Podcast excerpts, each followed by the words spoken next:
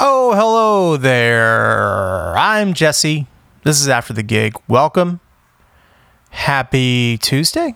Yeah, it's Tuesday. It's Tuesday around 3:30. Uh hanging in Providence. Um yeah. Story of our lives. Just hanging out, quarantining, trying to be nice to each other.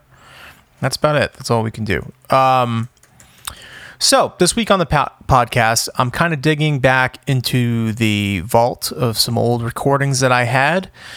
This recording is um, this is with my friend Kristen Hutchinson. Kristen is a comedian. She's a public speaker. She is an aspiring uh, author. She does a lot of stuff. I met Kristen when I was at the GAF in Watertown, Massachusetts.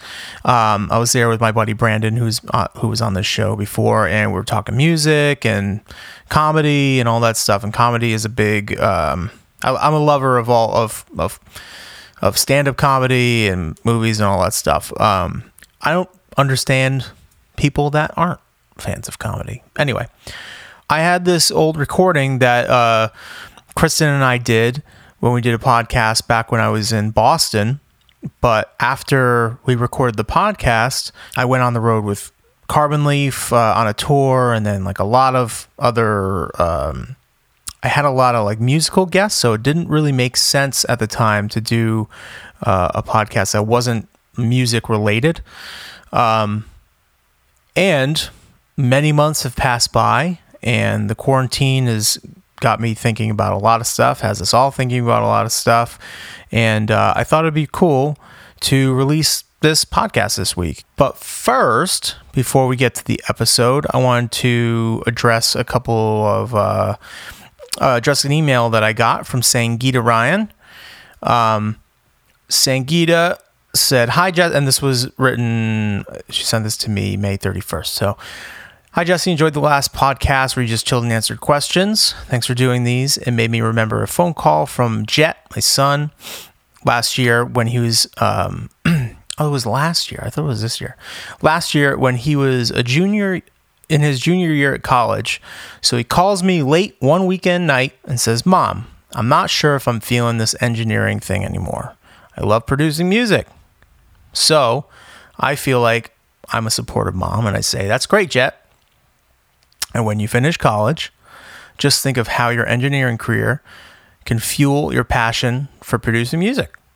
Silence from Jet. Then he responds, Well, mom, I thought maybe you'd like to fuel my passion. This, this, uh, this kid knows I fund various musician projects all the time, but I saw the Indian mom and me rear her stereotypical head with that mindset of Indian kids should be doctors or engineers. Well, he did graduate last week as an engineer and starts his big boy job in June in this awful economy, and he continues to make music. People say he's good. I just hope I didn't F up too badly. Question one to both you and Jen. I'd love to get a female perspective. Um, as a parent of a beautiful, bright boy, uh, what would you would you all's response be in that situation? Question two. And as a musician, what is your response or advice to Jet? Not to me. Take care and keep safe. Um, so, question one: As a music, uh, uh, as a parent of a beautiful bright boy, what would your response be in this situation? So, I can really only, since I'm I'm you know, since uh, Ethan is so young, he's only a couple months old, so you know, you, you you can't really think so far. Before Ethan was born, I used to think about scenarios like this and how I would react. Uh, but after they're born and you're dealing with a whole different set of problems, or not problems, but a whole different set of uh, things to deal with, like you know, you're you're changing diapers and and trying to keep them active and um, you know just entertaining them throughout the day. It's really about entertainment for them. Uh, so I, I, don't really. It's hard. It's hard to think about those things when you're so um, so new to it. But for me personally, um, if I was going to give uh, someone advice in that situation, I I don't know. I think you did the right thing, honestly, and I understand that if I had asked the question to my parents, said, "Hey, uh, this whatever thing, I would rather be doing this." Um, I don't know. I just, I, I really, I really don't know. I'd like, I would, I would like to think, I would like to think that, um, well, I guess the first thing is that you have your best, your son's best interest at heart. So if you're smart enough, uh, you know, Jet, I'm talking to you. If you're smart enough to be an engineer and you put that work in, and then your junior year, you're so you're so close to the end there.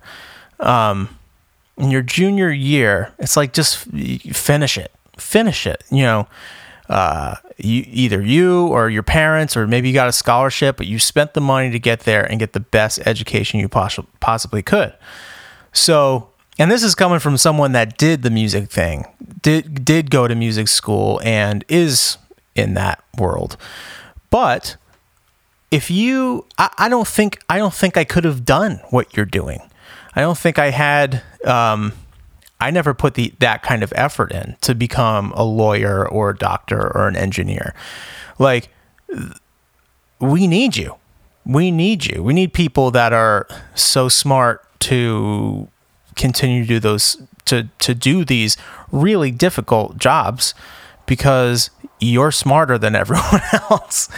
Um, and you have I'm sure you have a talent for it. But with that said,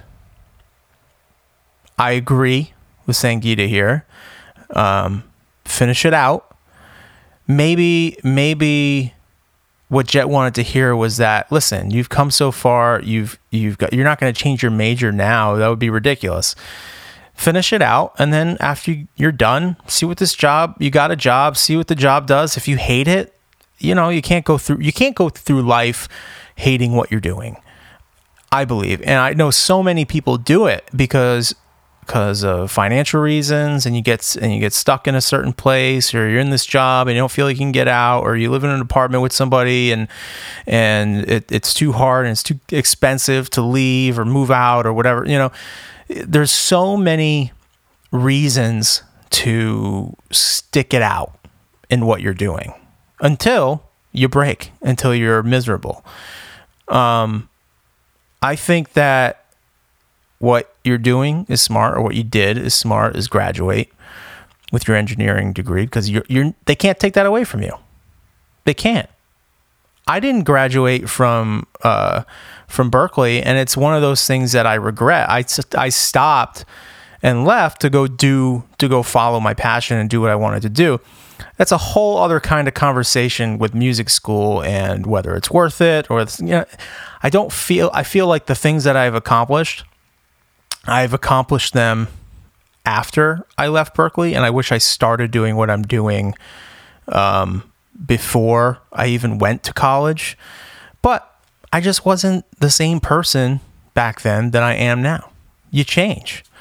And maybe you go work that job and you say, all right, I'm kind of into this. This is cool. I'm making some money. I can go out. I can, you know, I can date. I can go hang out with my friends. I can, I can afford things.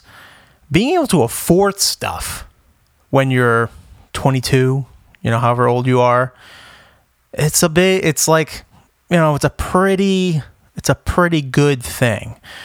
Most people can't get out. They're they're struggling for a job. Say if you got you know I don't know whatever degree you're trying to be a teacher and and you find out that there aren't as many openings as there there was, or the pay isn't going to be as good as they told me when I went to get this degree. And I bet it might be that way in engineering. I don't really know much about it, but you know, college has a way of making things sound like when you get out of here, everything's going to be at your your feet, and it's going to be incredible and you're going to make all this money back and it's going to be so worth it that you paid all this money for for uh, you know it's to it's to be fine that you're in this student debt now because you're going to make so much money you're going to be able to pay it back but that's not the case that most people are in or the situation that most people are in. So ha- you have your degree. They can't take it away from you. You already did it. You already got the piece of paper. Now you got a great job or a starting job, whatever it is. You get some uh, experience and make sure if you really think that music is a passion and you really want to go for it, then you do it when you get home. You do it every single day. You do it until you can say, you know what, this is what I want to do full time.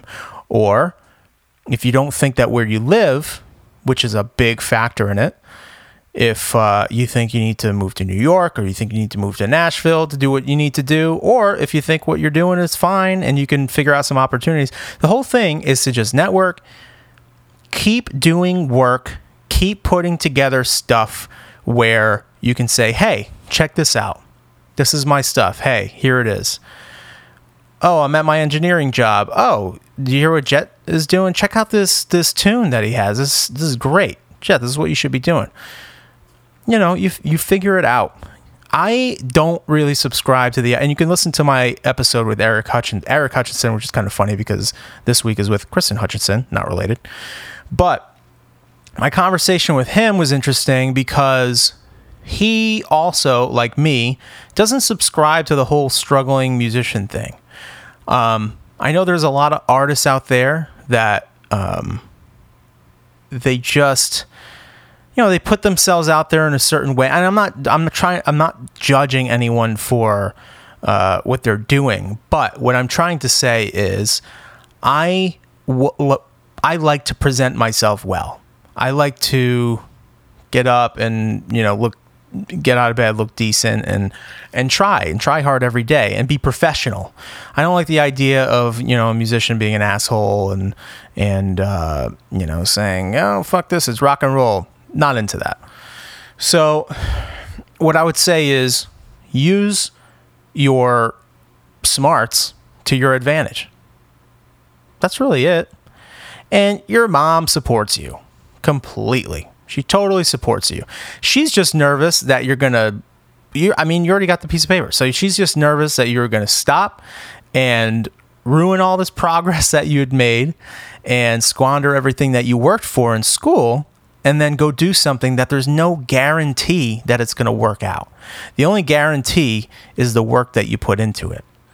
Um, so that's really all I can say about that kind of thing. Uh, don't be, you know, of course, of course, you want mom or dad to say, uh, say the exact, say what you want to hear hey Jet, I think it's cool if you drop out of school and you know hang out, watch TV, and and uh, make beats, and you know who knows what's going to happen. But they want to make sure that when they're gone, you're going to be all right. And I think that is, um, I think that's the main reason for for mom's answer, which is completely understandable. Completely understandable you have to you have to set up your kids for success um, and give them give them the tools to be able to go forward and be independent. It's really all about independence. I mean i was so i was not independent for too long for way too long. Um, and you know there's still there's still things that i that i am not independent with. And it's stuff it's stuff that i work on all the time. But if you put in work every single day and you make lists and you cross off things on that list and you just think like all right what do i need to do? What is going to get me further? Who do i need to talk to? What do i have to do? Um, i mean the answer is work your job make your money support yourself and then go out and, and do your passion at that night or or you know whenever whenever you have the time to do it. Don't go home and say, "Oh, I'm tired. Uh, I don't want to do that." It's like I'm I'm just like I don't have any energy. Find the energy. Find it because the longer you let things go by and the longer you don't follow your passion, the more you'll regret it. Right now, getting a degree in college is great. You're young. You can figure it out. It's it's only it's it's I mean even for myself like I'm just trying I'm trying to get into a little video stuff. I don't feel like it's too late. I'm not I'm not old, but I'm definitely not young for the music industry. Um, but yeah, that's my that's my advice. Um, you know, I've definitely been uh, been on the receiving end of family, not my uh, not my um, uh, immediate family, but I've definitely been on the receiving end of family being like, oh, so um, so you just go out and play shows and and you do that. So how's that going? And they worry about you. They're worried. Like I've had family like worried about me about stuff like that. And that's complete like I get it. I get it. But what they don't understand is your drive. Is your willingness to sacrifice other things to do something that's going to make you happy. And I think that's the most important part. In this world and the way that it is, you need to be financially stable. You need to figure things out if you're going to have a family or, um, or you know, whatever. If you're going to have your own your own apartment, you own a car, things cost money. There's there's really no no other way around it. And you have to deal with people that you don't want to deal with. But if you find the things that make you happy, then it's all worth it. It makes it worth it, honestly. When I sit down and I get lazy and I don't um, and I don't create and I don't write and I don't do the podcast or I don't uh, work on a new song or something like that, I don't it'll creep up on me. Or just one day, man, I just don't feel right. I feel just kind of lethargic, a little sad, maybe just, I don't know. I don't know what's wrong. And then I put the computer on or put a guitar on or I sit behind the drums and I just play. And I'm like, that, that was it. That, that's what I needed. So if that's your passion, stick with it. And if it makes sense to do that and only that, then it makes sense to do that and only that. But don't don't force anything. You don't need to force anything.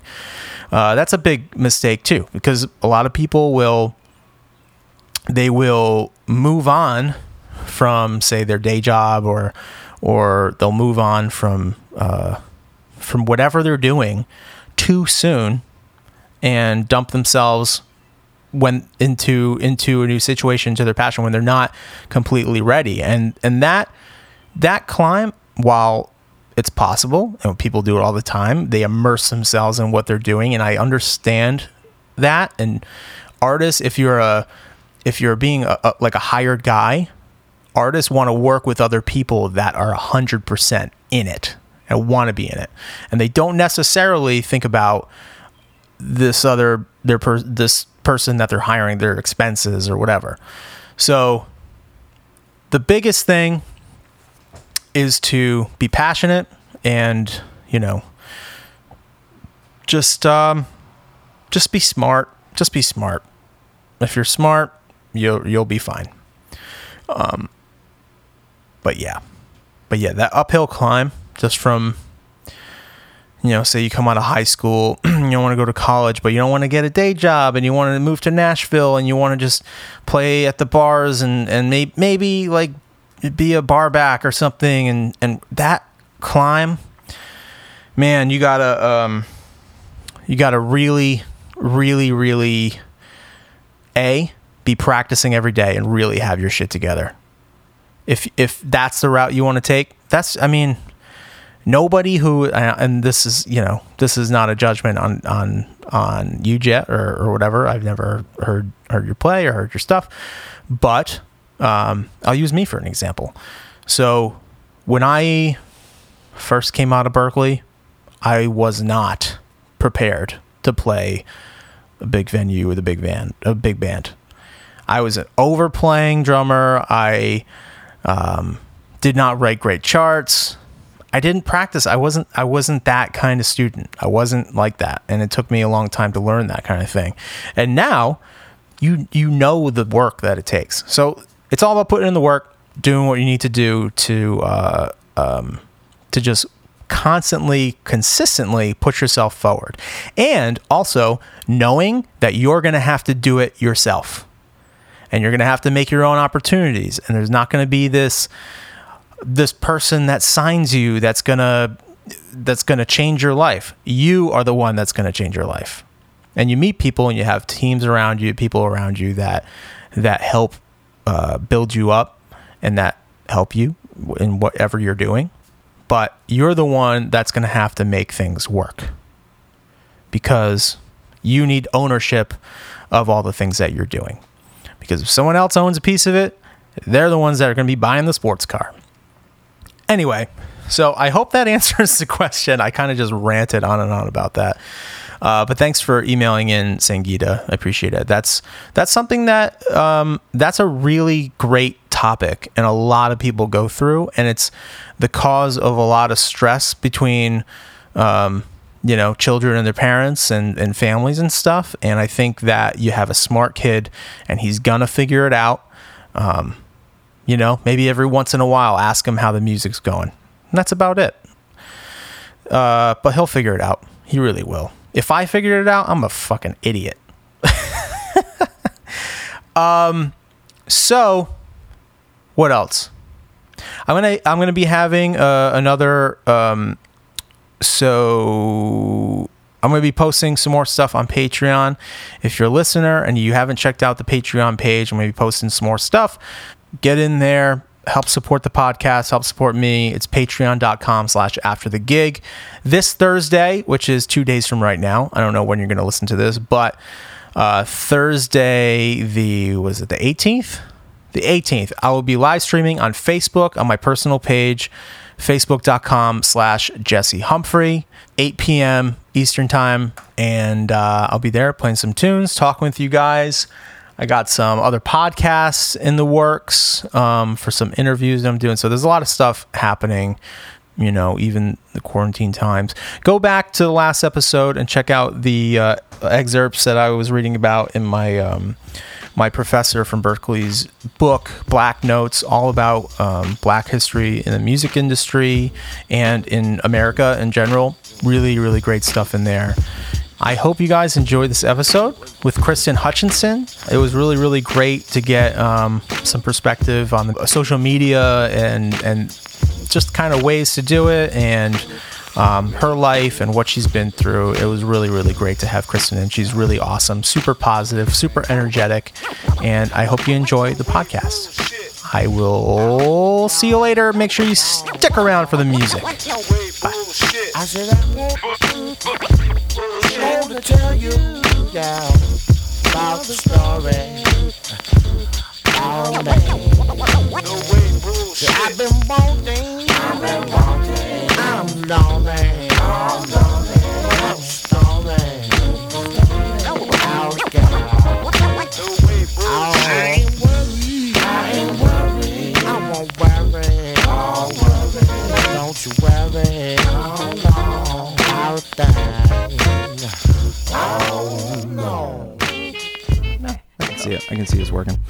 Um, but yeah, so what are you trying to do with the brand that you're so trying like to get? just with with like just kind of like so I do the comedy and Yeah. then I'm trying to write a book. So then I'm just really trying to build a brand of um like a personal brand of connection with people and sh- spr- you know sharing information with a comedic you know point of view. Right. So it's kind of like I kind of consider myself a comedic storyteller Mm-hmm. who's trying to like inspire and motivate people, but like tap into their own individuality, but with a humorous side to it, kind of. So that's what I'm kind of like working on. Is the book like? When did you start writing the book? it's been in my head for like I have like numerous books in my head, so now I'm just trying Have to. you Like, started to do Yeah. I have it outlined, so that's Okay. like been like in my little side thing. So now Yeah. I've been writing a lot more of the comedy because I've been doing a lot more like open mics and stuff like that. Okay. And now I'm really trying to focus on trying to get the the words on paper. Yeah. Writing a book to me, the idea, like I have a friend of mine that's writing a book right now, and, and it was supposed to be out like A year ago. yeah, like a year ago, and and everyone's already like paid for it and everything. Oh, really? But it's one of those things where he it was like, rele- he was releasing an album at the same time, Mm-hmm. Right. So he was trying to release the book at the same time, but had never written a book before and did not realize like the Time consuming. the yeah. undertaking it was and the things he wrote like you know it wasn't as good as he as he thought it would be but he's had editors and everything that are making it better Mm-hmm. Right. but it's like for me like it's a it's a feat to like read a whole book you know well, I don't want to. That's the thing. I'm the just same. just because of time i love to read but it's like sometimes I don't have all the time in the world. You know, Right. I'm Uh, the same way. Like, I'm not trying to write like an amazing novel that's going to be 500 pages. I'm trying to just write like a simple, like easy breezy, like 100, Yeah, 120, 120 page, pages, yeah. written very simplistically the way I talk. Yeah. That people can kind of like, oh shit, that's pretty simple. Mm-hmm. Why didn't I, you know what I mean? That's, that's an easy, so it's kind of more of like a semi autobiographical, my view of life from being a bartender, you know, growing up in Boston, a mom, wife, just life experiences and just kind of some, how I've tapped into things because, you know, I don't drink. And You don't drink? No, I don't drink, smoke, do anything. I'm 100% natural. And um, I always say, people always look at me at work and go, hey, um, how did you do it? Like, did you go to meetings? And I'm always like, oh, no, I don't like have a drinking problem. I just have like an attitude problem. Like, I don't have a filter. It's just been something that I've Yeah. always had. Yeah, yeah. And um, I'm pretty brutally honest with alcohol. It's just doesn't really agree with my personality. Mm-hmm. And I was amplifies? Mm-hmm. lucky- right. And I was lucky to learn that at a young age. And um, so I, I kind of think it prevented me from a lot of mistakes because I always say like we always make our best decisions when we're drunk. Yeah. No, not not at all. You know. Yeah, totally. And so so I'm like, Oh, it's, wait, you don't? No, so so to me that's kind of like a, it's like a little trick of mine, and then it's just kind of like, and then you have to kind of really face your stuff. You know what I mean? Yeah. So um, for me, a lot of times, with a lot of the lessons that I have, I think could easily, like a lot of people could be like, oh, wow, that's a really simple concept. Like, Yeah. you know, No, because it totally it's is. consequences to actions and decisions. So, um, and just society in general has a really big problem with um, blaming, complaining, and really being miserable. So Mm-hmm. that's why I like the comedy because it's kind of like my way to kind of, after dealing with people on a nightly basis, when I have to sometimes hold it and I can kind of get on stage and kind of like, And let it out. yeah, can we just talk about how everyone's full of shit? How much of your material is like based around stuff that's happened at the bar? Um, I have a large per- percentage of it, Mm-hmm. but I just think just life in general because I just talk to so many people on a nightly basis, just even about life. Yeah. So just things. I don't know. I'm very like observational. So for me, I just walk down to the supermarket and I'll watch a kid having a fit, Yeah. and that's right in my head. Like that goes Yeah, into my like show what, what can this what can this right be? you know because um we're just in a different time like Yeah. you know i'm like i'm in like my late 40s and so i kind of think when i look at other You're late 40s? yeah i'm like 48 oh my God. and so i think a lot of times people think i'm younger than i am Yeah. and so then um i think when i'm bartending or when i'm in environments i think people try to complain or something and i'm like wait can i just explain to you like this is nothing Yeah. you know or we've been through like, this need- this and this you know chill out. yeah so like when a kid goes oh there was a really great documentary on the 70s and 80s you should watch it i'm like i, I was there Yeah, I i don't was have there. to Yeah. i can actually tell you the truth Yeah. so um I saw it in full color and 3D and everything. exactly so so and i also think that's another thing too like with um depression and mental health we have a lot of talk about that lately Yeah. and i'm like and i don't really think we talk about mental toughness because back when i grew up mental toughness was kind of like something that you kind of had because Yeah, you know people thing. razzed each other Did you have had- siblings? um yeah i had two sisters You had two sisters. yeah, and I grew up in um, a single family home. Okay. And so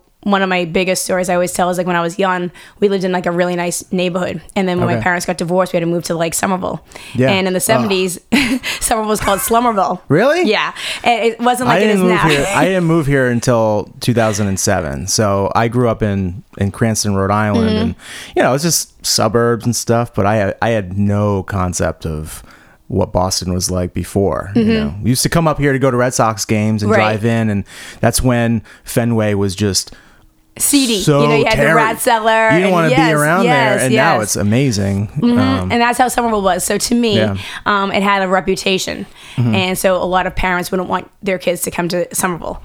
It- they thought it was so bad, but it was really just like a working class neighborhood, but Right. people honest, loyal, and real. I mean, Right, right, you know, people had a little bit of toughness to them, but I'm so happy I got that experience because it really shaped me as a young person, and it made me realize at a young age that people were going to judge you where you're from. So Yeah. that kind of just took that pressure off because, like, once you're like. yeah. who cares? You just like it. You don't have that pressure trying to like appease people. Okay, yeah. And so that just kind of, and my mom was really the type of mom that she was raising three daughters, and she really wanted us to, um, you know, experience life and and be ourselves. Mm-hmm. So she was really nurturing, and she had strong morals, but at the same time, she wanted you to kind of like make your own decisions. Yeah, do your own thing. And so I kind of really learned how to tap into my gut at a young age, and I had a very challenging personality. I, I always joke that they probably might have medicated me today. I would were have you the definitely ball got a buster? diagnosis. Huh? Were you the ball buster, or were your sisters the ball busters, or a little bit of everything? I'm like, I was the tomboy. Okay. So I was the one that was very challenging and had a lot of energy, but I was Okay. also like a good kid too. Yeah, totally. Um, but I just was always trying things. You know what I mean? My mother would be just like, I always joke. Um, she would always say, "Watch the beat of your own drum." You know, be an individual. And I'd be like the type of kid would come out two different colored sneakers, and she'd be like, Ugh.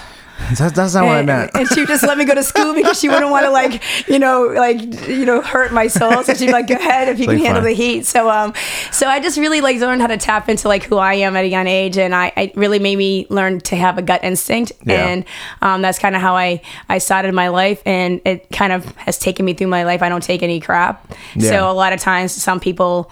Um, I think a lot of women today and people in general just don't know how to stand up for themselves. Mm-hmm. And I'm all about being a kind person, but at the, at the same time, I don't get stepped on. Yeah. And I think there's a fine tune of doing that. And I think that's where a lot of people get confused. So a lot of times when I'm talking to girls at the bar, I'm like, hmm, you think this is tough? Yeah, I could tell you some stories about when I was growing up, like what's tough, you know? Do they listen or are they like, uh, yeah, oh, they're like, really? You're really? Oh, I didn't know it was like that. Sh- that show was on that. Mm-hmm. And I'm like, yeah. I'm like, go back and like, and that's why I think it's really important to kind of take a step back sometimes. So on stage, I try to use, um, I try to bring the 70s, 80s, and 90s sometimes, and Yeah. then to now to kind of give people a like, ooh, and then Some perspective on right. like so maybe a young on. right. So then maybe a young person will go home and be like, oh, Yeah.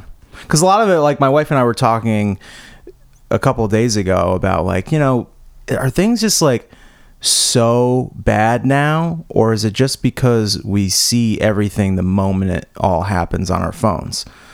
You know? I agree that we were having we have that conversation at my house all the time with my when my dad's over. He's always like, "It's so, it's so bad." It And feels so bad. It really does. I And, mean- and I think and I think we can say that with anything. Like, look at social media. There's so many people will say social media is awful. Like we're so we're so unconnected. But yes and no, because social media can also be a connector. Mm-hmm. You know, you can have the opportunity to meet somebody across the country that you would never have been able to you know meet years ago. Yeah. So I just think that a lot of times I think we just get too much information too quickly. Yeah. And I think that we don't know how to regulate it ourselves. And I think sometimes as people, we have to learn to be like, hey, you know what? Uh, this is going to be a bad thing that happened today, and they're just going to talk about it nonstop. I'm just going to shut it down for the day because it's just going to get into my into my psyche. Right, right. And for me, um, well, it stresses you out. I mean, Mm-hmm. it's like, it, it- I think the challenge, a lot of the challenge is to like put the phone down, like just don't. I'm I'm so guilty of it Mm-hmm. we all the time.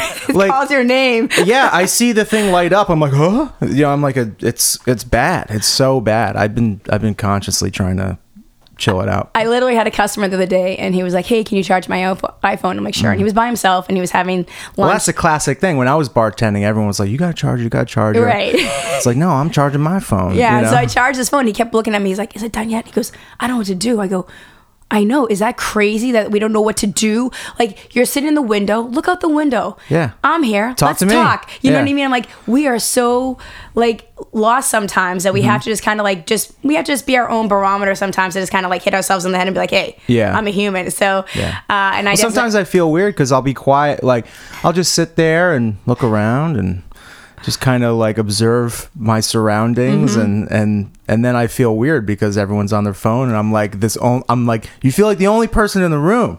It's crazy. It's I don't funny. It's funny because like I, I do this joke too because um I homeschool my son in high school, right? Okay. And uh, he has some learning issues. So for me, I decided it wasn't the right fit for him. He's How more old is your, creative. How old's your son? He's 16. He's 16. yeah, and so it's kind of funny. This goes back to like doing your own thing. Yeah. So when you say your kid doesn't go to high school, people like lose it. They can't understand it because Really? they're so programmed to just do the system. You know what Yeah. I mean? I call it the book of bullshit because it's basically like everybody.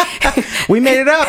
everybody's on it. We made and, it up. And, we, I don't know how they all get a copy of it, but they all get in the system. And so um, I'm kind of against it. So um, so I just had a talk with my teachers. I said, I think we're going to do something different. I just don't think this is the right fit for him. And um, I'd really like him to just kind of explore his creativity and we'll figure it out. And people go, well, what about socialization? And I don't know if you've ever been to a Starbucks when there's like 10 like teenage kids in there. Yeah. They're not talking to each other. They're No, all no, on no. like TikTok or whatever these apps are. Like TikTok. Like they're like talking like and they re they refilm it like 10 times till it's perfect. And Yeah. I was sitting there having coffee one day just looking around and I'm like, um, so I have a joke. I'm like, yeah, um, don't worry, we have a class for social media on Wednesdays. It's like he can learn how to like hate Yeah. me and just be on his phone all the time. Yeah. And uh, it's just it's just my way of laughing at it because it really is hard for people when you do something differently. Well, it's funny because of the age discrepancies. Because I go to the I go to the Starbucks down here on Needham Street Mm-hmm. a lot, and it's like if you go. I call it the wrong time to go, but if you go at this particular time, all like the girls from the ballet school, Mm-hmm. Are in there like getting all their drinks and you you're behind them and they take forever and everything. But they're all like at that age, they're all having fun, they're all talking to each other. They have phones, Mm-hmm. but they're not like completely obsessed with Mm-hmm. it. My niece, I think she's 11, 11 or 12, completely upset. Like she told me that social media is her life. And I told her, I was like, listen, we need to sit down and have a chat for a second. Because if that's your life, Mm-hmm. you're going to be disappointed a lot. Yeah, you I think I think it kind of robs certain things in a way because I have I have nieces that are um two of my nieces are going off to college like they're both in college Mm-hmm. and I kind of grew up with them and I kind of watched the progression of the different teenage phases and stuff and then um, I have my son who's 16 and then I have my little sister's kids that are really little Okay. and I look at my nieces that are in college and I can remember when phones really started getting popular we'd be at a barbecue and all of a sudden like the blip would come up and Mm-hmm. you see everybody's at a party without you and like the mood just changes and I'm like listen I'm like, you're at a party with your own family and friends. Like, Yeah. who cares where everybody is? And I think that's one thing that I think that kind of you have to, as a parent, try to like talk to your kids about how to like regulate a little bit because. Back if we got something at Christmas time and we didn't get a lot of gifts, you wouldn't really know because by the time you got back to school, Christmas vacation was like a week ago and nobody was really talking about what No they got. cared. You know what I mean? Now it's like as soon as they open their Christmas gifts or whatever, the blips come right up like, we're going to Hawaii. And you're like, oh, all I got was like a new iPhone. And Yeah. it's like, oh my, so it kind of That's robs people worry about. sometimes. You know what I mean? So, and it's funny because like my son, he has a phone, he has an iPad, but he's not really into social media. Mm-hmm. And uh, he kind of, and I'm, I don't know how it happened. It's just how he is. And then I'm like, I'm kind of ridiculous. I'm like, you know, doing my Instagram posts or whatever, just because of like Yeah. me trying to like connect and build something. You have to kind of put a little time Yeah. into it. Yeah. I Um, get but it's so- obsessed with it. yeah, and he's he's kind of funny, so it's kind of interesting. But I think what's really interesting is even the younger kids now because Mm. they all watch YouTube, and you know we grew up with like Saturday morning cartoons and stuff Yeah. like that, and and It's just a different version of it. right and now but it's like and but a lot of times like these kids are observing like they're watching they're Mm-hmm. not they're not doing you know and i think that's what to me i think is kind of interesting Right. they kind of they'll watch a kid open toys Watch that. So And they'll watch I a just found play- out about that. The kids are watching other kids open toys. I understand like the watching kids play video games because Yeah. if you want to learn how to like get to the, I, I like to play video Yeah. Games. You want to learn how to get to the next level. You're at you're at a roadblock. You watch this kid do it, but it's like. I don't understand the fascination with watching kids open kid open toys, toys, and, yeah. and, and I think that- another thing also things. too is that um we don't like let, let people fail in today's Mm. society too. So I think the watching the, the video games and some of these things that we're seeing is what is kind of making people want to only be they only want to do it good or well, the best. yeah. Well, you know? it's this And so- infatuation with perfection. Correct. So they see everyone posts all the great stuff, Yeah, all the yeah, perfect yeah. stuff, and and girls especially, they see Mm-hmm. these beautiful girls that are you know picture perfect makeup, they're whatever, and they think that's how they have to be, and that's how it is, and it's not. Mm-hmm. yeah, and so? I I kind of grew you up make like your own good time. Correct. And I kind of grew up with like when you had to, f- like, you know, you failed and it was like, okay. And you just learned how to, like, you know, you kind of like learn how to fight through it. So Yeah. I'm kind of, there's certain things that I think are pluses and minuses to the way it was and the way it is. And Mm-hmm. I think if you can kind of mend the two a little bit, and I think that's what I try to, that's what I try to do with my, when I'm bartending, connecting with Yeah. people, or when I'm on stage, or what I'm trying to write to try Mm-hmm. to give out to the masses. Because I think if you can kind of tap into some of these things, I think both can be they both can be beneficial. Yeah. Um, I just don't think you can need to do it all one way or the other way. I just think that we need to kind of get off that one size fits all, and I'm trying to get back to like it's okay to have a little bit difference and a little bit of individuality, which we're kind of like we're kind of pushing everybody into a box, and I Yeah. and I just I hate It's boxes. boring. It's so boring. I'm Boring. like, and I and I that's why I kind of like real talk, and that's what I try to bring. And people a lot of times when I connect with people at the bar, they're like. "Oh, you know that's so refreshing. It's like it's Yeah. just a real conversation. Yeah, because it's so out of the, it's so out of the blue. People don't talk like that No. anymore. You Yeah, know, exactly. it's nice. It's nice when when you get that is your son into your comedy? Does does he like well, comedy in um, general? Yeah, he's fun. He loves comedy. He can. He uh, has a really great comedic personality, and he loves sketch comedy. And he'll be the type of kid that just walk around and just like do whole John Mulaney skits in front of me. Oh, And yeah. and and.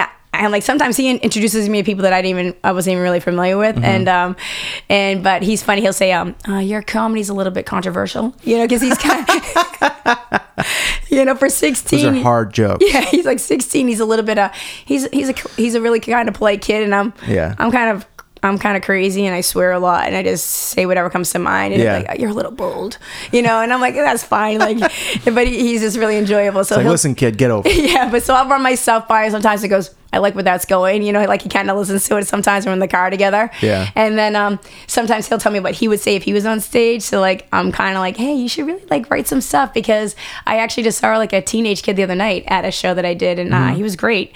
And he's like 15. His parents drive him everywhere, and I'm like, I thought that was pretty cool to see parents like supporting like. Yeah, it's cool yeah. to see parents supporting creativity. What kind of spots do you go to? Um, so I do like um some open mics a lot of times on the North Shore because I live in, I live out that way. So um, Mm-hmm. oh, you live I'm- that far? I live in Stoneham. Oh, well, Yeah, it's like for ma- 15 minutes out of Boston. Thanks for making the drive. That's not big deal.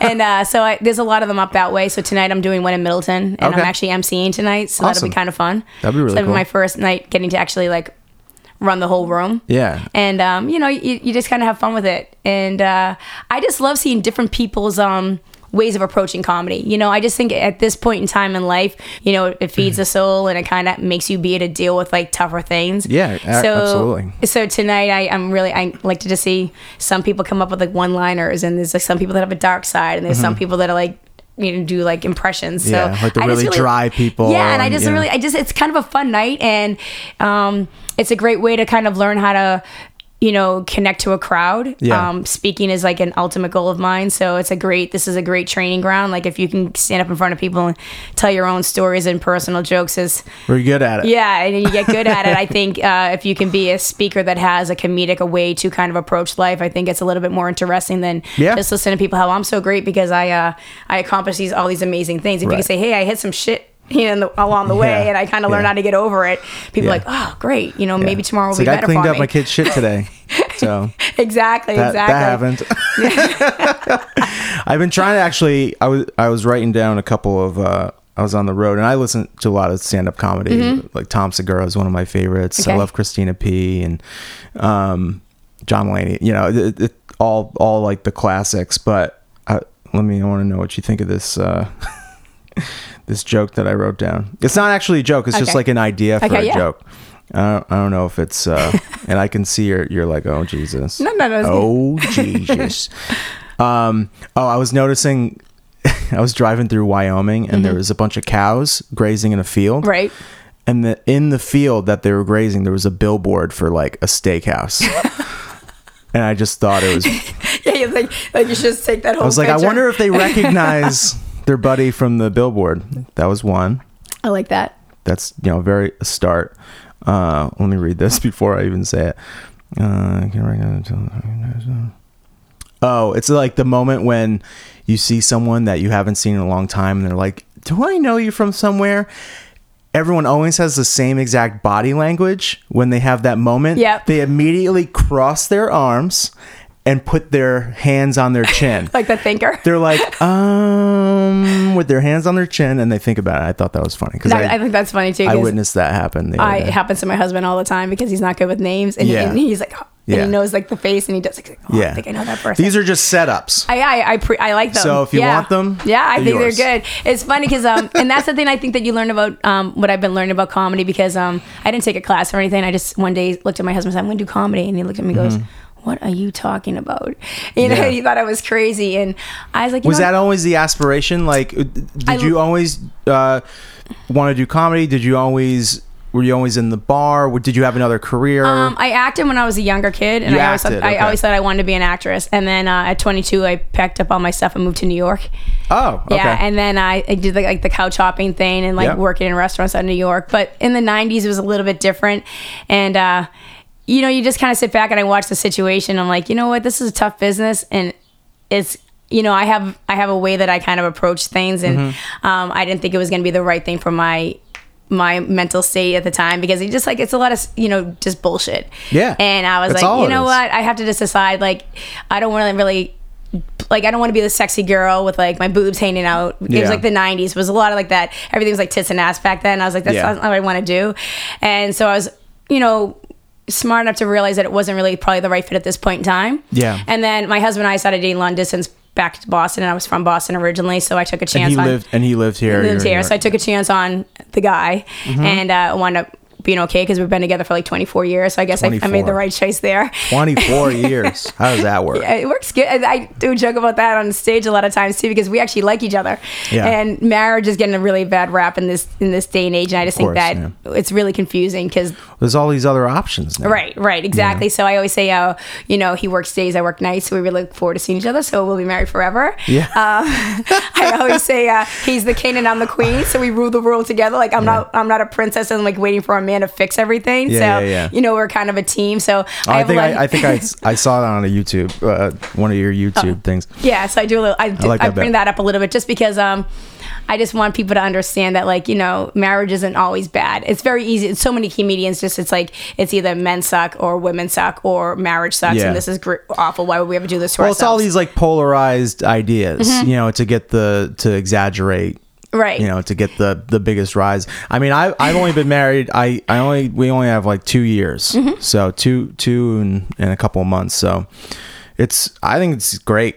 I think it's the best thing ever. Yeah, I think if you I know? think it's all about choices, and uh, yeah, you marry the Well, right who- person, who you marry the wrong choose- person. Exactly. Who you choose is a big is a big deal, and also like, um, just the idea of understanding that person Mm-hmm. and not under and not trying to Make, make them what you want them to be. Mm-hmm. the person that you think they should be. Correct, and I and that's what know? I always say, and I think also, um, so I have a lot of, a lot, that's a lot of the stuff that I talk about when I'm on stage too. Is just because it's something that, um, I want people to learn more how to connect and like enjoy their partner or make better, you know, make a better choice. So Right. maybe if they see my show, they might be like, oh yeah. He sucks, and it's not going to change if I get a ring. You know what I mean? Like yeah. a lot of times people think like, oh, So if we get people get- married or we live together, it's going to change. It's like no, No, it's either not. you like him or you like her. Like if you're a man likes to watch football all day long on Sunday, let me tell you something. When you get married, he's gonna watch football all day on Sunday, and you have to understand that, and you have to either accept it or Yeah. not accept it. And if you're a woman likes to shop and she wants to get her nails and all that stuff done, when you get married, that's what she's Yeah. gonna do. Tom, so Tom Segura has a great bit about that. He's like, I, you know, marriage marriage is great and dating is so fun. You put on the best version of yourself, and then when you get married, you look at each other and say, "Can we cut this shit out now?" because I've had to fart for about twelve years.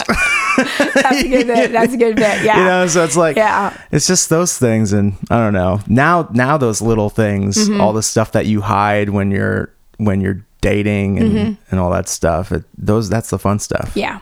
That's that's like where all the good stuff is at. Yeah, I think so. Yeah, so I mean, I just kind of draw from um. So acting was originally what I wanted to do. Then I I came back and then I got into bartending and then I raised my son for like the past sixteen years and uh you know f- family build my foundation and then just last You should year have taken some years off from that in the middle. I know. And then it's just like I kind of got the itch like last year, and I, I really kind of was like, you know, okay, I've been bartending for like twenty something years. Um, I'm on. I'm, it's time for me to think about what I'm going to do next. Yep. And um, just talking to people is something that's really something I want to do. And I was sitting down like reading all these articles, like, okay, how do you get? How do you become a public speaker? How do you do this? How do you do that? And someone was like, I did everything. I did Toastmasters and I did comedy. I was like, huh. Comedy. Who? They give you a microphone. You know what Yeah. I mean? So that's kind of how I fell a into weapon it. in itself. exactly. So um, I kind of that's why I just kind of jumped in and um, I'm just doing my work and putting my reps in and, and learning and uh, you know I go back and I, I videotape and I'll watch it and say okay how can I get better next time or you know because I'm more of a storyteller I'm not really the like the joke teller Yeah, yeah, yeah. um so that's kind of a little bit harder on those five minute sets so I'm, that's what I'm kind of working on learning how to kind of like Just rolling through stories. yeah, rolling through stuff and to see what connects with the crowd and what doesn't. And Mm-hmm. um, it's just been a really, really um, fun thing to be doing. And I'm just writing a lot now and just trying to get all those thoughts that have been in my head for like the past, Yeah. you know, like Get all the out. experience I've had and all the things I've been doing. And now it's just kind of time for mom to get her groove back and do her thing. You know? I'm like, there's no age limit on life. And that's another thing that I think I try to explain to people because Well, there is. I mean, age limit on life, but uh, no age limit on dreams, I should say, or, That's or right. going after what you want to do. And I think a lot of people don't realize that. They'll say, "Oh, well, I'm already married, or I'm a mom. Like, Yeah. I can't do that now." And I'm like, "Why? Why can't you?"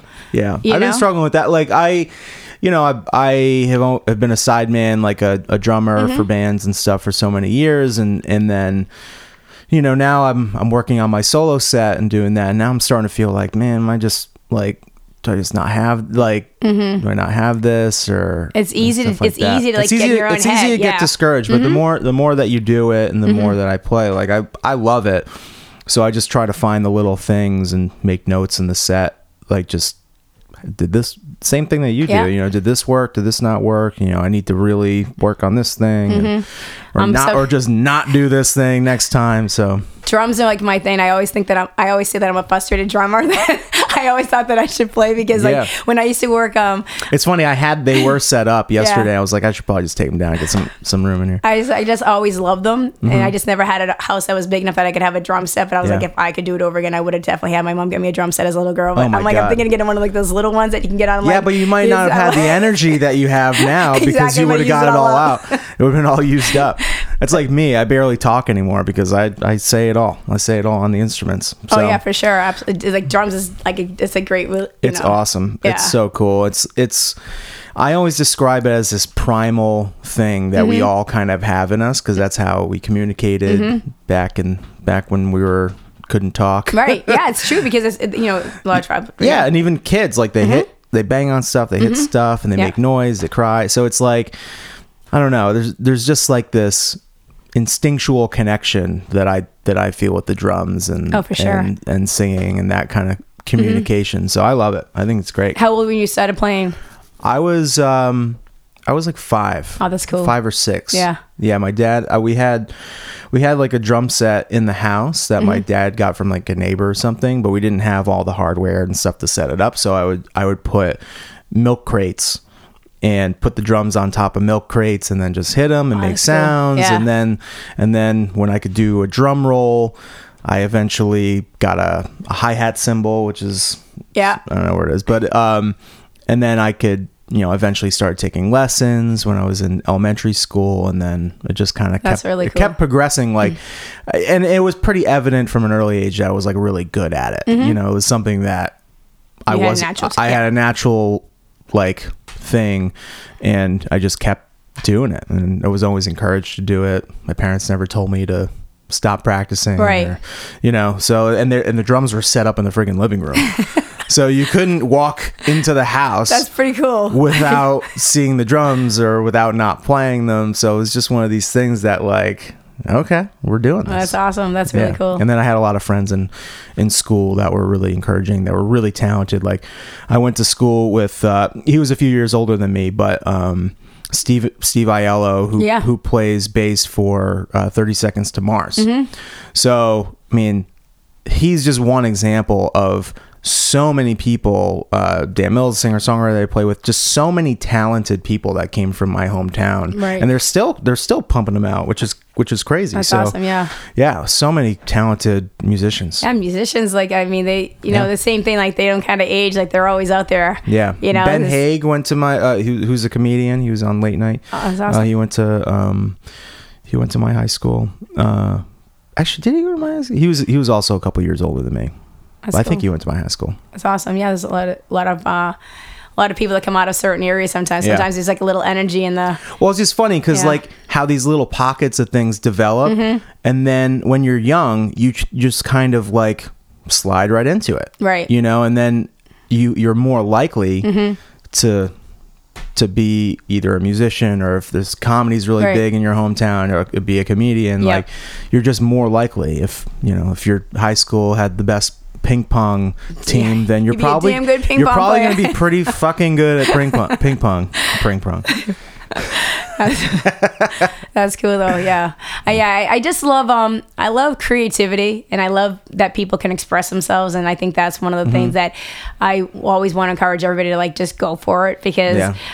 You know, even if you fall, at least you got to express it. You know, I mean, if you can sing, I always say people that can sing that won't get up. Like I used to work in a bar that had, like uh, the bar I work at has open mic on Tuesdays, and I used to work them. And you could always Mm-hmm. Wait, the Gap- the yeah, Gap has that- yeah, it has like it's like full of musicians and um, Oh, music like I local gotta musicians and singer songwriters. Tuesday, yeah. So on Tuesday nights, it's just kind of like you never know who's going to come in. And sometimes this person will be shy to get up there and they will just sing and you'll be like, are you kidding me Yeah, right now? it's just a and, confidence and they won't thing. Mm-hmm. even think that they, they should be up there. And I'll be like, listen, like I want your Instagram. Like I will email you every day to like make you like keep singing because the girl was unbelievable. She, I think she went to Berklee. Okay. And she was a little bit, you know, timid. And I was like, Yeah. girl. I don't even remember her name, but I was like, she did a Bob Dylan song. And I was like blown away. Yeah. So I just always say to people like, listen, you know, just just go someplace and just at least get it out. Yeah. And what's the worst that can happen?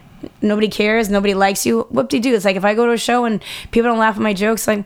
Hey, you know what? Yeah. I'm still telling some information that I think is useful. Maybe one person in the room heard something that they liked, and if they get something out of it, then that's all that matters try- to me. you You, can't please it? all the people all the time. No, you can't. And No. comedy's very yeah, everyone has a different It's, super, it's very subjective. right. Yeah. What some people might think this person's hysterical, I might not like them. So you know, you gotta you just gotta have kind of thick skin when Mm-hmm. you're when you're pursuing certain things and just understand, just take it for what it is, and Right. and you know, just keep growing and trying, and and that's all. I, that's what I'm doing right now, and I, I'm just having fun, and I meet really cool people.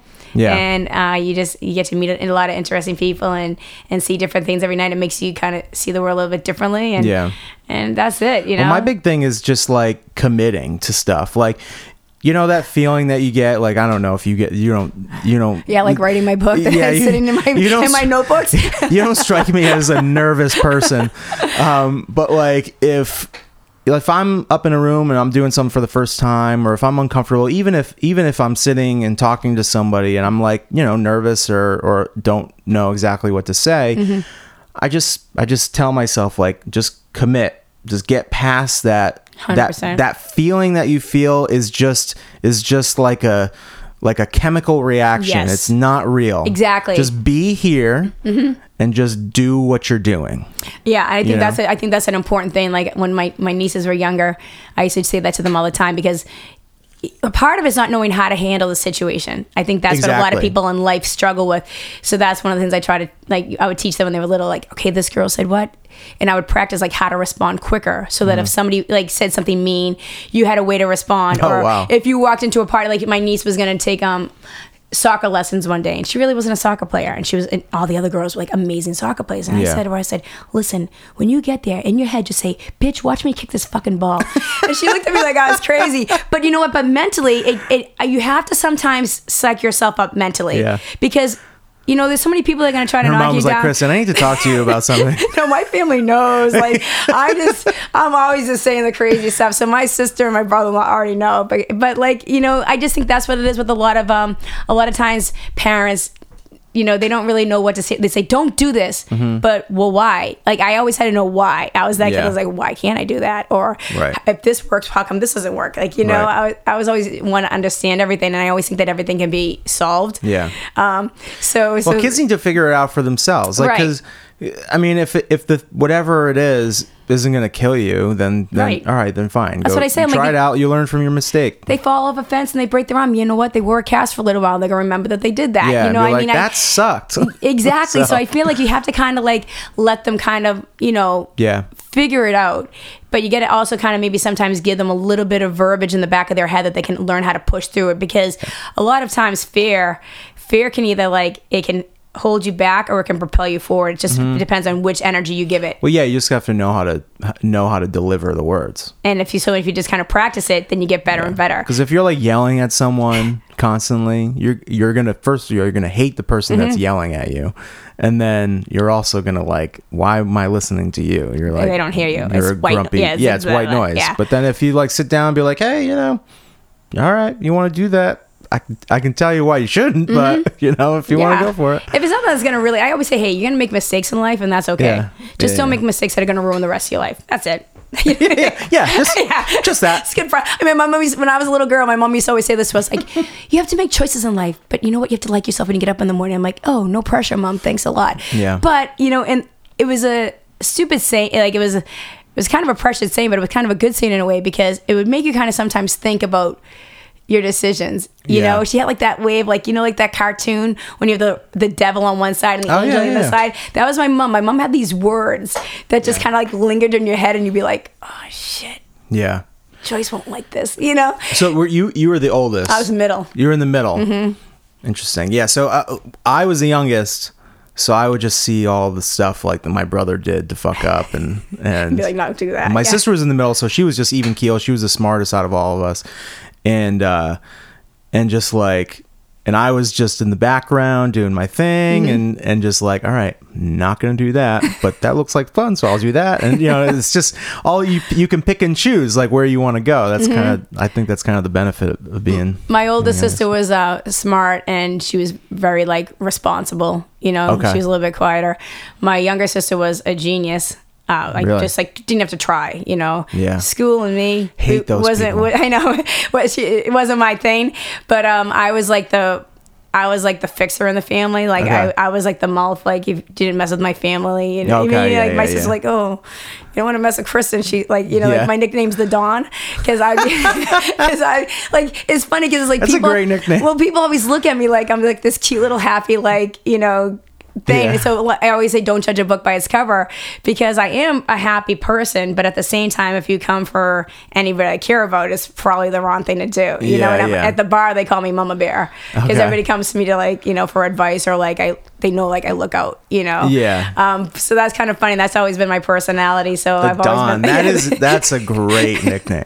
That's a nickname that I think everyone should aspire to. Well, people meet me and they always think great. like, "Oh, well, you were cheerleader." I was like, "No, I didn't like what everybody else did. I had like Yeah. shaved head and nine earrings. Like you know what You I mean? shaved Like, head? Yeah, I was like the opposite. Like I had to do like you know I had like the ba- I was like the '80s. I had like the bangs out of the middle of my face, kind of like Yeah. the Cure. You know what I mean? I was like, yeah, yeah. if everybody was into New Kids on the Block, I was listening to like you know Minor Threat and you know what I mean. I had to do like it's like if everybody's doing the same thing, I had to do something different. Yeah. you know what I mean. I just didn't Yeah. like being like like everybody else. That's cool. So I, had, I went through a lot of phases in life.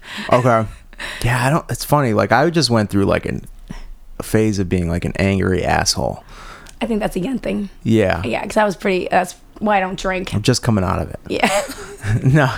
Yeah. Well, the thing is, yeah. To go back to you. Well, so when when did you stop? You're like how old? I was uh, 20. You're 20. Yeah.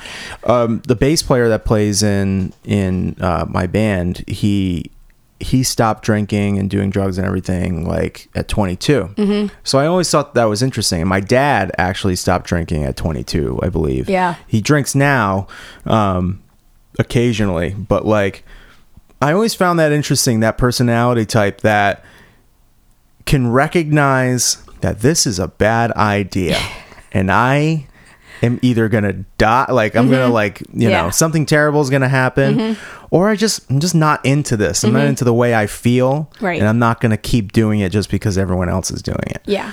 I always thought that is a very interesting personality trait because it's like such self awareness, and it's not always from the person that like reads the self help book and Right. like you know reads about it and then It's like an oh I, I have to I have to implement this in my Mm-hmm. life, which I think is kind of phony, but like, and I've done it. You know, I'm Yeah. not. I'm not.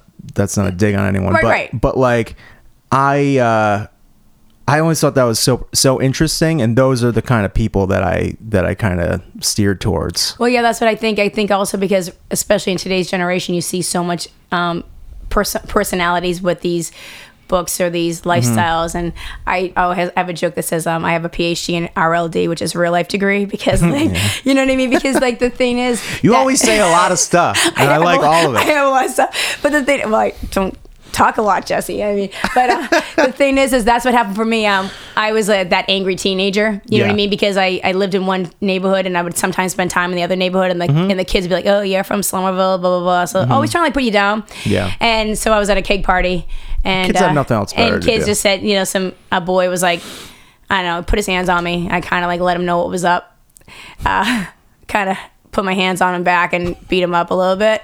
but then we were staying there for the night, and as I sat there all night, I'm like, this is really a bad situation. So I just kind of like sat there, and I said the next day, I said, you know what?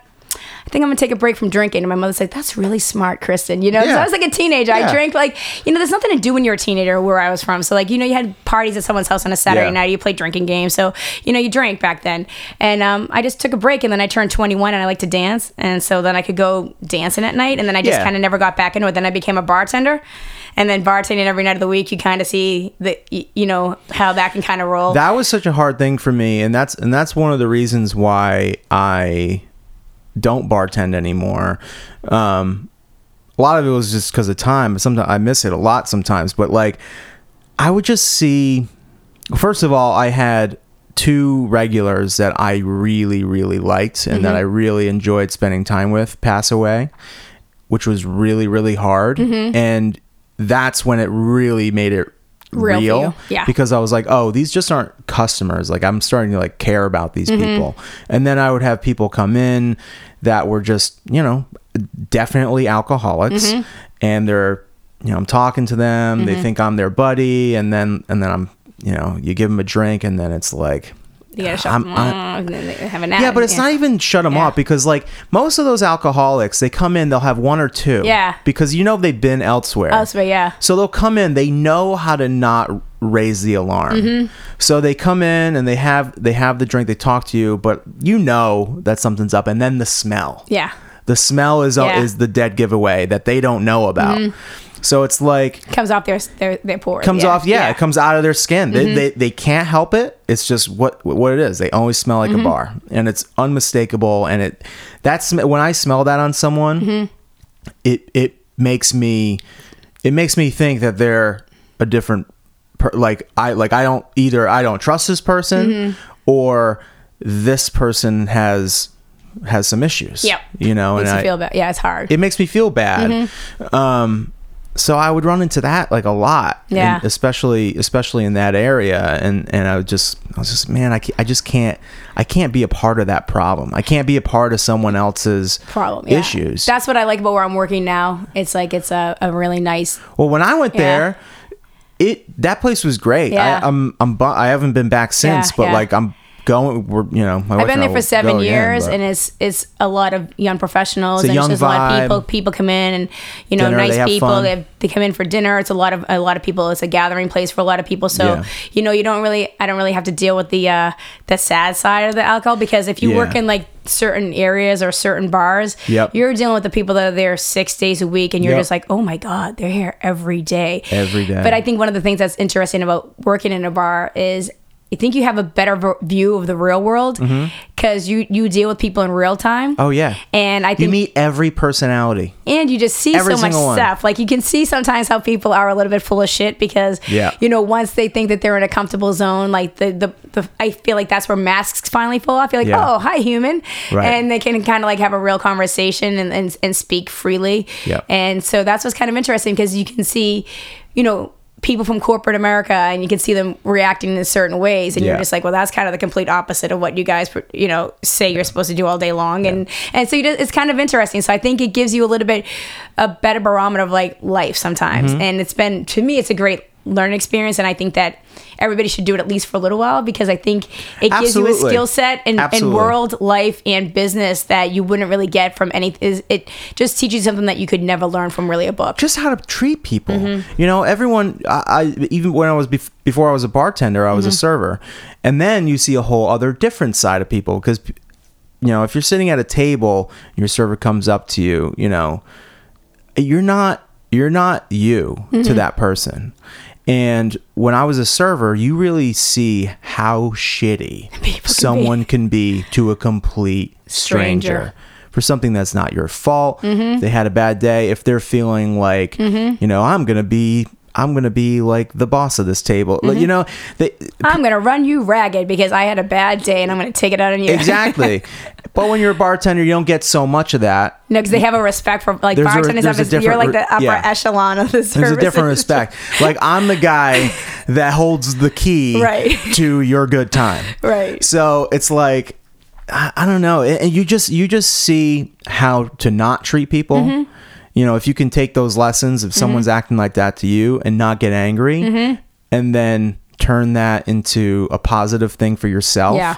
then then that's great. I mean, being a bartender has taught me so much and has got me uh has done so much for my career as a musician. Yeah, just a you learn how you you're learn good with ice breaking, connecting. Oh, yeah. um, make you know building rapport with people Yeah. pretty instantly because you can kind of cut down to like a real calm. Yep. So I just think it it just cuts through so much stuff that other people just Yeah. don't because you have to do it so often Yep. that that's one of the things you're good at. dealing with shitty people Mm-hmm. at gigs, you know, being able to have a quick wit and and you know Shut, them down without telling them. Like you tell them to go fuck themselves without saying go fuck yourself. Exactly. And people are like, oh Yeah, exactly. It's a skill set you learn. Yeah, some I- people don't know how to do that. Yeah. Like I've been in situations where I've played and you know the person up front Mm-hmm. has there's been someone talking and then they don't they address it in a in a poor way and it changes the whole vibe of the, Mm-hmm. The room, room. and it's like Jesus, how are we gonna get through this show? And then you eventually do, but it's like, I don't know. It's Yeah. tough. It's tough. I think that's that's a really interesting thing, but that's what I um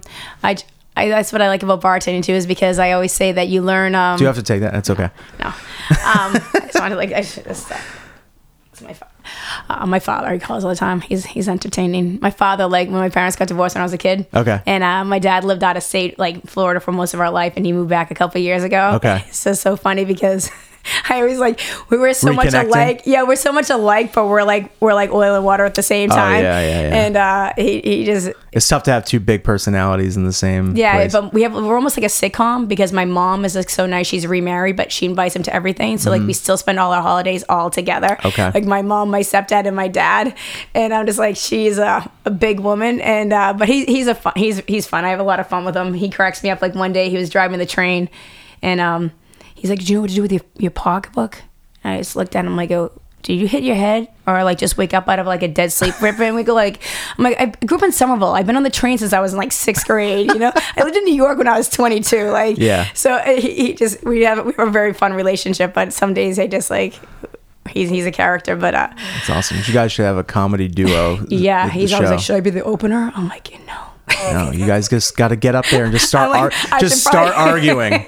yeah, people get a big kick out of it. Just start hashing out, uh, you know, issues when you were younger. People Yeah. would love it. My my coworker goes, oh, I love Tony stories. Do more Tony stories Yeah. when you do your act. You know what I mean? Yeah. So he'll probably get Call it Tony and the eventually. Don. Yeah, Tony and the Don. Are you kidding? Hey Jesse, you're onto something here.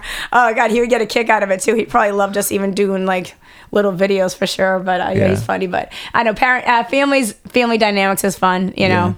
My Yeah. family's super close. We're we're a little ridiculous. Yeah. My my sisters and my mom all live on the same street. What? Yeah, yeah. It's like We're really like Ray. Romano. Yeah, kind of like my two sisters live side by side. My mom's like five houses up Wow. in the same neighborhood, and then Yeah. I'm like 10 that's kind of nice. I feel uh, the thought of that. Like my first instinctual thought is like that sounds terrible, and then after a little bit, I'm like, you know, that, that's probably not so bad. You know, it's nice that they're all together all the time. It'd Yeah, be bad if like there's some drama. Yeah, but no, we're pretty, we're pretty, we're pretty cool. We all get along pretty well. That's awesome. which is nice. Yeah, that's great. yeah those Boston roots. Boston roots. Um, how are you with with uh, like watching yourself and and critiquing yourself? Like, It's, are you are you hard on yourself? Yeah, Are- are I am. But at the same time, I just try to say, okay, you know, what went well, what didn't go well. Okay. Um, I try to like you sometimes when you do open mics, there's really mostly only comedians there. So I kind of walk in, I'll check out the room, like, all right, it's all comedians. A lot of comedians are already working on their own stuff, so they don't really laugh as much. Mm-hmm. So I just kind of come in with the energy. I just bring my energy, and Yeah. I think people kind of like, what the hell is this? Because you know, a lot of comedians are like have like that. That dry sense of humor, that Yeah. deadpan persona. Yeah. Like I just walked down the street today, and I'm like, "Hey, how we doing?" I was like, "What the hell?" Uh, I don't know if I'm ready for this. and so, but I'm like, hey, I just use it as a dress rehearsal. I just work it on, you know, I don't really write a lot of stuff down. Okay. It's kind of all like in my head, and Yeah. I just kind of don't know what's gonna kind of come up when Well, I get how up you there. polish it up like that? I do it repetition. Gotcha. So then the more time I go, then I kind of see like, I mean, I have words written down or like, like I know this. It's on my own like stories, so I kind of know them already. It's almost like a set list. Like you have like one one or Yeah, two words. so I'll do, like- It's like yeah. I'm doing this thing. And Yeah, I'll do like the parenting bit tonight, or I'll do the bartending bit. Like I do a bartending bit about the '90s as to now. Yeah. and like how we had the man show back then with like juggy contests, and then I go to work, and then I love that men show. would say this, you know, and I would say this back, and You have aspirations to to have have your own show or or do do I was a gig thinking somewhere. of doing that. Um, I kind of like um. It's kind of funny. I'm trying to think of a new. I might actually start a new YouTube, a, new- a new um, Instagram page because I kind of have a split personality. Mm-hmm. Yeah. You know, like I'm kind of like happy Oh. and motivational, but then I'm also kind of like no bullshit. Yeah. So I kind of I'm thinking of starting like this new thing that I'm I'm working out right now, and I think that will kind of be a lot more videos. Will this other some- personality have its own name? Like, I I was kind of coming up with like a concept because like a lot Kristen of times when you go on my Instagram. Kirsten. I was gonna do listen to Kristen, but that's already taken. But um, I wanted to do something that I can kind of show both sides of the personality, where where it kind of makes sense. Yeah. Um, because sometimes I just want to make people think differently. Then sometimes I want to be like, this is bullshit, and let's just call it out today. Mm-hmm. Right. Or sometimes I just like like to make you be like, hey, get up and have a great day. Like just put Yeah. on a great song and just lighten the fuck up, you know. Yeah. Yeah. So um, I'm working on that right now, and then that will give me a little bit more area where I can kind of maybe talk more directly to the camera to kind of connect to more people. Yeah, yeah, yeah. And um, maybe I have some ideas for like a couple of like, short satire s- clips that I want to start doing. So um, I'm basically just teaching myself everything as I go along. Yeah. You know, like watching YouTube videos, trying to learn how to edit and how to videotape. It's just, Yeah. So I'm just a one woman. Just coming up with all these crazy ideas, It's just trying to put it all out. But you know, That's what we're all doing. that's what y'all do. And I mean, and that's what the thing that's so great about the internet, like Mm-hmm. we started off in the beginning of the show, is that uh, you have all these opportunities that you can do whatever you want to do. Mm-hmm. If you want to put the time and energy in and teach yourself something, you can build anything you want to build. And that's what I think is an important thing for parents to like start to understand because this world is changing. Yeah. And what you originally thought wasn't going to be like playing drums originally would be like, oh, you can't do that for a living. Yeah. Like, you know, opening, Oh, I still get opening to opening toys and letting other kids watch. It's, such, it's a business. So Yeah. um, I just think that that's the best conversation at family parties. So, uh, how's it going? Everything okay?